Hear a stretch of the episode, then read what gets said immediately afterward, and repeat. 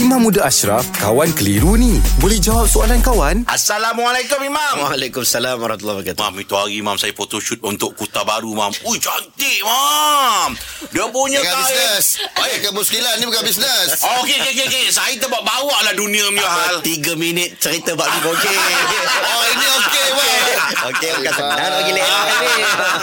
Itu cara nak promote Okey Mam okay. Untuk kawan yang Ustaz jawab uh, Pagi punya soalan Mam Kalau kita niat solat sunat Qobliyah Ya. Atau Ba'diyah Dua atau empat rakaat uh-huh. Tapi tiba-tiba dalam solat Ubah fikiran nak tambah Atau kurangkan rakaat Apa hukumnya? Okey, uh, sebenarnya kalau ikut banyak pandangan lah. Tapi okay. uh, pandangan yang kuat adalah apabila kita berniat sesuatu Mm-mm. ketika di awal solat, maka kita perlu laksanakan apa yang diniatkan. Uh, saya bagi contoh.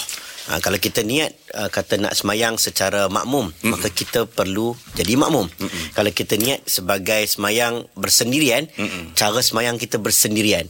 Uh, jadi kalaulah kita berniat dua rakaat, kena buat sebanyak dua rakaat. Mm-mm. Kalau kita nak buat empat rakaat, maka kita kena batalkan solat dan kita semayang lah dengan empat rakaat. Ha, kalau kita semayang empat rakaat, maka kita kena kalau niat empat rakaat kena empat rakaat. Tak boleh dihentikan pada dua rakaat.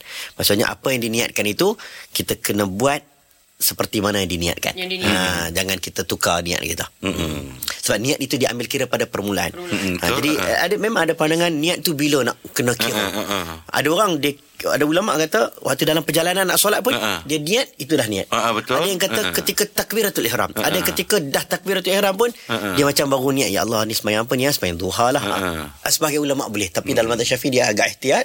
Dia kata ketika takbiratul ihram itulah niat itu dia ambil kira. Okey. Ha, maksudnya yang dia ambil kira tu waktu Mula-mula. Mula tu. Mm-mm. Mula tu. Ha, Okey Terima kasih Mam Alhamdulillah. Selesai satu kekeliruan. Anda pun mesti ada soalan kan? Hantarkan sebarang persoalan dan kekeliruan anda ke Sina.my sekarang.